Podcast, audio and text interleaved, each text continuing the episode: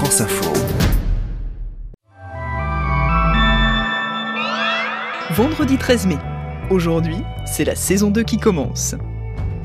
Le nouveau quinquennat d'Emmanuel Macron débute officiellement à minuit. Et on vous a demandé, à vous, ce que vous attendiez des cinq prochaines années. Pour ce quinquennat, j'aimerais avoir plus de collègues et plus d'éducateurs pour avoir le temps de rendre une justice digne. Je vous emmène aussi au Canada, où le droit à l'avortement fait un nouveau débat à cause de ce qui se passe aux États-Unis. Notre position est très claire, on ne touche pas à ça. C'est un droit qui existe et qui va demeurer. Et puis je vous parle du grand retour du rappeur Kendrick Lamar. À chaque fois, il arrive avec quelque chose de nouveau, ensuite il disparaît pendant plusieurs années parce qu'il est très rare en public et on est obligé de s'incliner en disant voilà, il arrive encore avec un truc nouveau, il est trop fort. Il n'y a pas beaucoup d'artistes qui font ça. Bienvenue, je suis Céline Aslo et c'est parti pour le quart d'heure.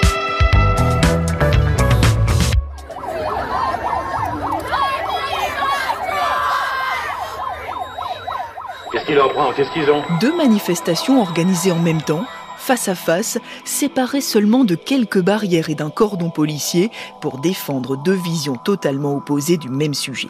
La scène s'est déroulée hier, au cœur d'Ottawa. D'un côté, des femmes, des hommes qui participaient à la traditionnelle Marche pour la vie qui se tient chaque année dans la capitale fédérale du Canada.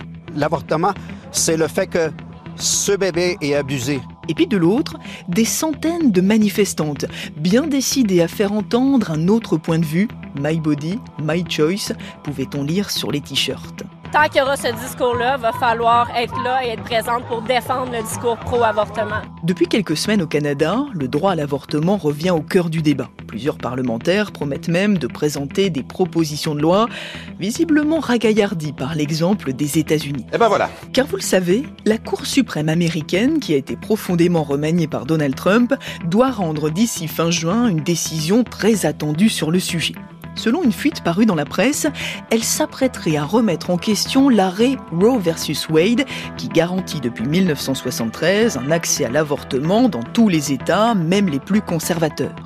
Alors cela crée forcément beaucoup d'inquiétudes chez les pro-I V G, et cette semaine, les sénateurs démocrates ont tenté de faire passer un texte pour protéger ce droit. Ça n'a pas marché, ce qui a provoqué la colère de la sénatrice Elizabeth Warren, l'une des plus engagées dans ce combat. Une Cour suprême dominée par l'extrême droite est en train de tenter d'imposer son opinion à tous les Américains.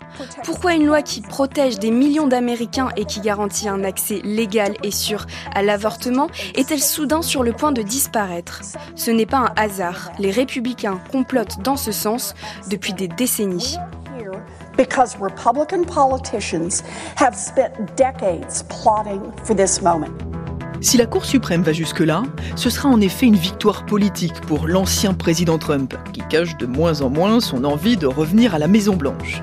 Demain, de grandes manifestations sont prévues à New York, à Washington, à Los Angeles, à Chicago, pour défendre le droit à l'avortement, qui n'a jamais paru aussi menacé. Pendant ce temps-là en France, la patrie remercie le Premier ministre pour tout le travail accompli. Enfin, la patrie, je sais pas, mais le gouvernement, oui. Vous l'entendez, les ministres ont longuement applaudi Jean Castex au cours d'un dîner d'adieu organisé hier soir à Matignon. Le Premier ministre devrait démissionner dans les tout prochains jours, même si on ne sait pas encore qui va le remplacer. Emmanuel Macron fait durer le suspense. Et pourtant, c'est aujourd'hui, officiellement, que prend fin le premier mandat et que commence le nouveau quinquennat.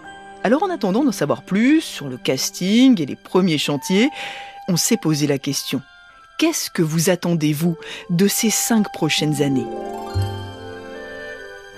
Bonjour. Salut le quart d'heure. Salut. Salut le quart d'heure. Salut le quart d'heure. Salut le quart d'heure. Bonjour le quart d'heure. Bonjour. Bonjour. Bonjour. Bonjour. Bonjour. Bonjour. On a lancé un appel à témoins auprès de toutes celles et tous ceux que nous avons rencontrés pour le quart d'heure depuis le début de l'année. Alors évidemment, ça n'a rien d'un sondage en bonne et due forme, c'est juste un instantané de vos priorités, de vos espoirs, de vos craintes. Et la première chose dont vous nous avez parlé, c'est de vos conditions de travail. Je m'appelle Inès, j'ai vingt-cinq ans et je suis professeure des écoles en élémentaire. Pour les cinq ans à venir, j'aimerais de meilleures conditions de travail, euh, notamment un vidéoprojecteur ou un T N I euh, dans chaque classe. T N I, j'ai vérifié parce que j'étais pas sûre, c'est un tableau numérique interactif. J'attends également une revalorisation des salaires et une meilleure reconnaissance de ce métier. Et enfin, je vais m'arrêter là parce qu'il y aurait tellement de choses à demander pour ces cinq ans à venir. Mais je pense surtout, et en début de carrière, ce qui serait vraiment, vraiment, vraiment très important, c'est d'avoir, en tout cas, de pouvoir mettre en place des moments de formation sur euh, le handicap, sur les différentes formes de violence, sur le harcèlement, sur les écrans, sur le numérique, qui pourraient déjà nous rassurer et nous lancer un petit peu plus sereinement dans le métier. Avoir davantage de moyens pour mener à bien la mission qui lui tient à cœur, c'est aussi ce que nous a dit Esther. Je m'appelle Esther Macle et je suis juge des enfants au tribunal pour enfants de Bobigny.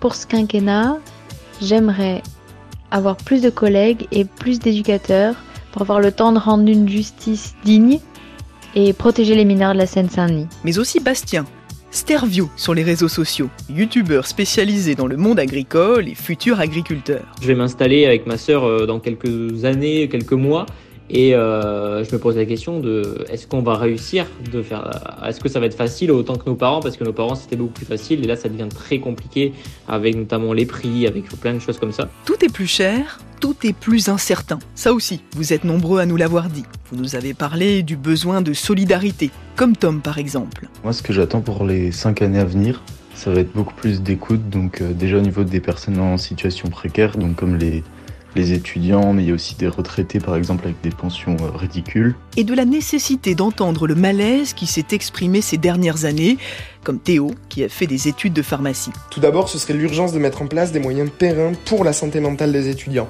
parce que c'est un phénomène qui, bien qu'exacerbé par la crise sanitaire, n'a absolument rien de nouveau. Et il serait faux, selon moi, de dire qu'une fois le Covid derrière nous, eh bien, ce mal-être disparaîtra. Bien au contraire, je pense qu'une crise mentale pourrait facilement succéder à cette crise sanitaire et doit justifier en ce sens la mise en place de moyens sur le long terme. Des jeunes qu'il faut protéger et qu'il faut mettre au cœur des débats. C'est Grégoire Cascara, auteur de Aux urnes, paru il y a quelques semaines chez Flammarion et co-créateur de l'application Elise. Au premier tour comme au second tour de cette élection présidentielle, l'abstention a battu de nouveaux records, en premier lieu évidemment chez les plus jeunes. Ce quinquennat, donc, pour moi, doit être celui d'un sursaut démocratique. Moi, je plaide, par exemple, pour l'ouverture de bureaux de vote dans les campus universitaires, mais surtout, beaucoup plus largement, agir pour inventer une démocratie plus participative, plus délibérative. On ne se contente pas de demander aux citoyens d'aller voter une fois tous les cinq ans, mais où on les associe concrètement, partout, tout le temps, à la décision publique. On l'a beaucoup dit ces dernières semaines. Les dix-huit trente ans ont déserté les isoloirs, mais ça ne veut pas dire qu'ils désertent la vie publique et les questions de justice sociale, de climat notamment, sont souvent défendues dans la rue, dans des associations. Lana et Yanis, par exemple, sont tous les deux engagés et ils ont tous les deux des idées très précises sur les moyens d'agir plus vite et plus efficacement. Nous, pour le quinquennat, ce qu'on attend, c'est que la place de la recherche soit revalorisée dans notre société. Nous pensons que pour aborder ces enjeux, il est crucial que les décideurs publics s'entourent de la communauté scientifique.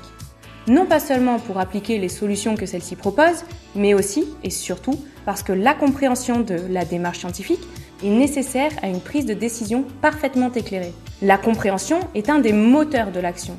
Il est inconcevable qu'aujourd'hui, on sorte du lycée sans savoir quel rythme de réduction euh, des émissions nous devons avoir pour respecter euh, nos objectifs euh, climatiques. Il est inconcevable qu'on sorte du lycée sans savoir où est-ce qu'on émet. Voilà pour les espoirs, voilà pour les idées. On reparle de tout ça dès que la saison deux a commencé. Et si on parlait maintenant de l'événement musical du jour ? Alors oui, il euh, y a ça, effectivement, la chanson Fulène qui va représenter la France demain soir à l'Eurovision et qui a une particularité, les textes sont en breton, ce qui suscite évidemment beaucoup de fierté du côté ouest de la France. On a vraiment envie de soutenir notre région et là franchement c'est une belle image, une belle sonorité de la Bretagne. Mais en réalité, moi je voulais vous emmener plus à l'ouest, beaucoup plus à l'ouest, du côté de Compton en Californie. Voilà cinq ans que les fans attendaient ça. La sortie du nouvel album de Kendrick Lamar, le roi du rap américain. Et finalement, cette nuit, il est arrivé. Et j'en ai parlé avec Matteo Maestracci, journaliste au service culture de France Info. Kendrick Lamar, il a une trentaine d'années, il est né dans les années quatre-vingts à, à Compton, qui est un des pires quartiers de Los Angeles, même si aujourd'hui, à l'époque ça l'était, aujourd'hui, euh, comme plein d'autres quartiers, ça se gentrifie, ça s'améliore, ça s'assainit. Il a connu ça, il a connu euh, famille recomposée, père absent, euh, les violences dans son quartier, les gangs, la drogue, donc tout ça, c'est sa base, c'est ce qu'il structure, donc il en parle à chaque fois. Mais comme c'est quelqu'un qui a évolué, qui a mûri, qui est devenu père de famille, et qui, c'est quelqu'un d'extrêmement intelligent et talentueux, c'est sa base, donc il va toujours en parler, et en même temps, il va pousser le concept un peu plus loin. Et là, dans cet album-là, ce qui est fort, c'est qu'il parle de féminisme, il parle de transphobie, il parle d'homophobie avec l'exemple de sa tante qui est devenue un homme. Donc c'est un exemple très précis, très personnel. Et il dit, euh, moi-même à une époque, je pouvais dire des choses euh, condamnables sur les homosexuels, sur les trans, et j'ai changé. Donc il est aussi euh, le reflet de son époque, et il a beaucoup d'autodérision et d'introspection sur là-dessus, sur ce, de là où il vient et ce qu'il est devenu. Le fait d'être passé, comme le disait hein, le livre d'un confrère Nicolas Rogès, il est passé de Compton à la Maison Blanche en devenant proche de Barack Obama, et il a un regard très lucide sur ce parcours-là. Alors moi, je suis pas une spécialiste comme toi, mais en écoutant, je me suis dit, il y a aussi euh, plein de, de courants musicaux oui. qui ont l'air de nourrir oui. aussi cet album-là, que finalement, ça a l'air d'être un album ouvert sur plein de styles. Ça a toujours été le cas pour le rap. On a toujours euh, samplé le rap américain. En tout cas, on a toujours euh, utilisé euh, soul, funk, un peu plus tard, un peu d'électro pour se moderniser aussi. Et là, c'est pareil. Ça commence par du jazz. Ensuite, il y a ce débit si particulier, très rapide, presque énervé qu'il peut avoir, où il parle de plein de choses en même temps. C'est même dur à suivre. Et ensuite, on part sur un instru électro beaucoup plus boom-boom. Et puis, il revient à du jazz. Voilà, à chaque fois... Et grâce aussi au progrès technique, il mélange les choses, il rend le truc un peu plus parfait, un peu plus complet, et c'est toujours à la fois déroutant et, et passionnant. Tu parles de progrès technique, on est obligé de parler du clip aussi, oui. euh, qui a été vu, je crois, alors vingt millions de fois, ouais. d'après ce que j'ai regardé ce matin. cinq millions de fois euh, dans les douze premières heures. Fou. Ouais. Ouais, avec le deepfake, euh, il prend euh, le visage de différentes personnalités, c'est quand même incroyable. Mais c'est ça qui est impressionnant avec lui, c'est pas le cas de beaucoup d'artistes en fait. Il est très rare, Kendrick Lamar, il fait, cet album était très attendu, parce que le dernier c'était il y a cinq ans. À chaque fois qu'il revient, il veut revenir, ça tourne parfois même un petit peu à, à l'obsessionnel, il veut revenir avec quelque chose de nouveau, quelque chose qui n'a jamais été fait. Quand il fait des concerts, il y a eu un concert aux États-Unis, la vidéo a, a beaucoup tourné, où il rappe dans l'eau, il est dans l'eau, il est dans l'eau jusqu'aux genoux. Il y a eu un clip euh, pour le morceau Humble dans l'album précédent, où on le voyait avec une tête en feu. À chaque fois, il y a des concepts extrêmement élaborés, et là effectivement ce clip dont tu parles, euh, c'est le clip de The Heart Part cinq, euh, où il, il prend le visage grâce à la technologie de deepfake de Will Smith, d'O J Simpson, de Kobe Bryant, de personnes en plus qui ont un peu fait polémique, parce qu'il est toujours un peu sur un fil là-dessus, entre polémique et, et célébration. À chaque fois, il arrive avec quelque chose de nouveau, ensuite il disparaît pendant plusieurs années, parce qu'il est très rare en public, et on est obligé de s'incliner en disant, voilà, il arrive encore avec un truc nouveau, il est trop fort. Il n'y a pas beaucoup d'artistes qui font ça. Il y en a très très peu, qui reviennent tous les cinq ou dix ans en faisant un truc exceptionnel, et qui ensuite redisparaissent et se renouvellent à chaque fois. Quelle place il a dans le rap U S? C'est pas facile comme question, mais est-ce qu'on dit, voilà, est-ce que c'est le meilleur, pas le meilleur? Est-ce que tu dirais qu'il y a quand même un côté euh, surdoué de sa génération, quoi? Alors là où il est impressionnant, c'est qu'effectivement, les vues de ses clips et, et les nombres d'écoutes de ses albums montrent que, quand bien même il est considéré comme un rappeur, allez, je, vraiment, je caricature un peu, un télo, il est quand même suivi par le grand public. Le grand public l'attend, le grand public veut savoir ce qu'il a de nouveau, veut savoir ce qu'il a fait, comment il a évolué, comment il a progressé, quels sont les invités sur son album aussi, c'est un truc qui à chaque fois passionne les gens.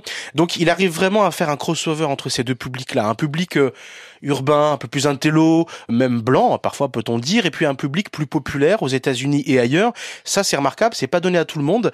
Le rappeur français Booba, vous allez voir pourquoi je fais la comparaison, dans un morceau disait « Tu peux me trouver chez Maxim's, donc le restaurant chic mmh. de Paris, et tu peux me trouver au Grec. » C'est-à-dire qu'il est à l'aise dans les deux milieux. Kendrick Lamar, quand il va à Compton, là où il a grandi à Los Angeles, il est adulé, et quand il va à la Maison-Blanche, il est adulé. C'est ça qui est formidable. C'est ça qui fait que c'est C'est un artiste à la fois de ses générations, novateur, et qui arrive à transcender plein de choses. Bon, bah, je te laisse le réécouter une deuxième fois. Bah voilà, j'y retourne, j'y retourne. Merci Mathéo Écoutez-le. d'être venu nous en parler aujourd'hui dans le studio du quart d'heure. Allez, c'est fini pour ce soir. Et promis, nous, on va pas vous faire attendre cinq ans avant le prochain épisode. On vous laisse profiter du week-end et on revient lundi. Celebrate new life when they come back around. And Sam, I'll be watching over you. Make sure my kids watch all my interviews. Make sure you live out our dreams we produce. Keep that genius in your brain on the move. And to my neighborhood, let the good prevail. Make sure them babies and the leaders out of jail. Look for salvation when troubles get real. Cause you can't help the world until you help yourself. And I can't blame the hood the day that I was killed. You had to see it, that's the only way to feel. And though my physical won't reap the benefits, the energy they carry on and admit still, I want you.